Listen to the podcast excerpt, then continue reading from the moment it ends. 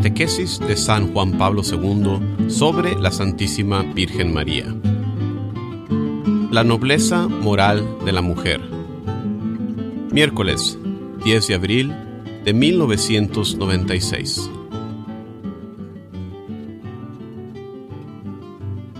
El Antiguo Testamento y la tradición judía reconocen frecuentemente la nobleza moral de la mujer que se manifiesta sobre todo en su actitud de confianza en el Señor, en su oración para obtener el don de la maternidad y en su súplica a Dios por la salvación de Israel de los ataques de sus enemigos.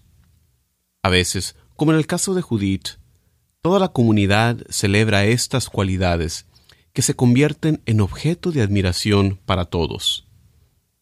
Junto a los ejemplos luminosos de las heroínas bíblicas, no faltan los testimonios negativos de algunas mujeres, como Dalila la seductora, que arruina la actividad profética de Sansón.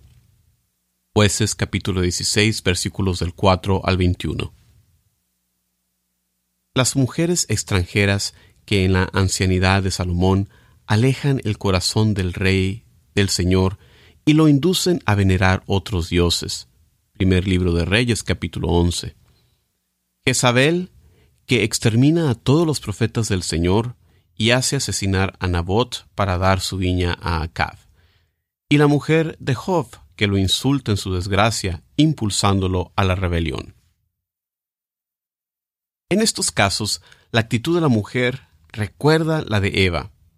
Sin embargo, la perspectiva predominante en la Biblia suele ser la que se inspira en el protoevangelio, que ve en la mujer a la aliada de Dios. En efecto, aunque a las mujeres extranjeras se les acusa de haber alejado a Salomón del culto del verdadero Dios, en el libro de Ruth se nos propone una figura muy noble de mujer extranjera. Ruth, la moabita, ejemplo de piedad para con sus parientes y de humildad sincera y generosa. Compartiendo la vida y la fe de Israel, se convertirá en la bisabuela de David y en antepasada del Mesías. Mateo, incluyéndola en la genealogía de Jesús, hace de ella un signo de universalismo y un anuncio de la misericordia de Dios que se extiende a todos los hombres. Entre las antepasadas de Jesús, el primer evangelista recuerda también a Tamar, a Racab y a la mujer de Urías, tres mujeres pecadoras, pero no desleales, mencionadas entre las progenitoras del Mesías para proclamar la bondad divina más grande que el pecado. Dios, mediante su gracia, hace que su situación matrimonial irregular contribuya a sus designios de salvación, preparando también de este modo el futuro. Otro modelo de entrega humilde, diferente del de Ruth, es el de la hija de Jepté, que acepta pagar con su propia vida la victoria del Padre contra los amonitas. Jueces capítulo 11, versículos 34 al 40. Llorando su cruel destino, no se revela, sino que se entrega a la muerte para cumplir el voto imprudente que había hecho su padre en el marco de costumbres aún primitivas.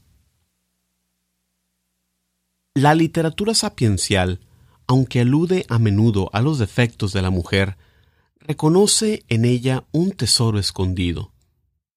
Quien halló mujer, halló cosa buena y alcanzó favor del Señor.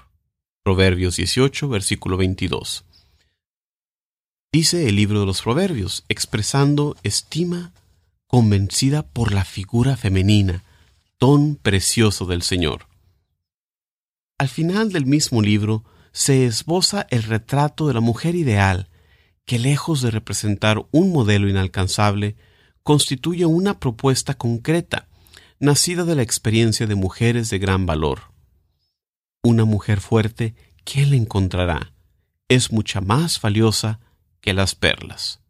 Proverbios 31, versículo 10. En la fidelidad de la mujer a la alianza divina, la literatura sapiencial indica la cima de sus posibilidades y la fuente más grande de admiración. En efecto, aunque a veces puede defraudar, La mujer supera a todas las expectativas cuando su corazón es fiel a Dios. Engañosa es la gracia, vana la hermosura, la mujer que teme al Señor, esa será alabada. Proverbios capítulo 31 versículo 30. En este contexto, el libro de los Macabeos, en la historia de la madre de los siete hermanos martirizados durante la persecución de Antíoco Epifanes, nos presenta el ejemplo más admirable de nobleza en la prueba. Después de haber descrito la muerte de los siete hermanos, el autor sagrado añade, Admirable de todo punto y digna de glorioso recuerdo fue aquella madre que al ver morir a sus siete hijos en el espacio de un solo día, sufría con valor, porque tenía la esperanza puesta en el Señor. Animaba a cada uno de ellos en su lenguaje patrio, y llena de generosos sentimientos, y estimulando con ardor varonil sus reflexiones de mujer. Expresaba de esta manera su esperanza en una resurrección futura, pues así el Creador del mundo, el que modeló al hombre en su nacimiento y proyectó el origen de todas las cosas, os devolverá el espíritu y la vida con misericordia, porque ahora no miráis por vosotros mismos a causa de sus leyes. Segundo libro de Macabeos, capítulo 7, versículos del 20 al 23. La madre, exhortando al séptimo hijo a aceptar la muerte antes que transgredir la ley divina, expresa su fe en la obra de Dios, que crea de la nada todas las cosas.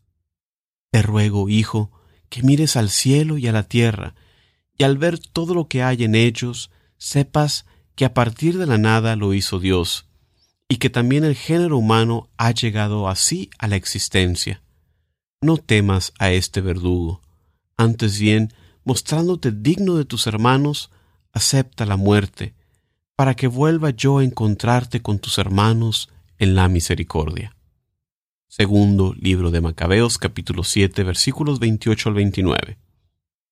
Por último, también ella se encamina hacia la muerte cruel, después de haber sufrido siete veces el martirio del corazón, testimoniando una fe inquebrantable, una esperanza sin límites y una valentía heroica. En estas figuras de mujer, en las que se manifiestan las maravillas de la gracia divina, se vislumbra a la que será la más grande mujer, María, la Madre del Señor.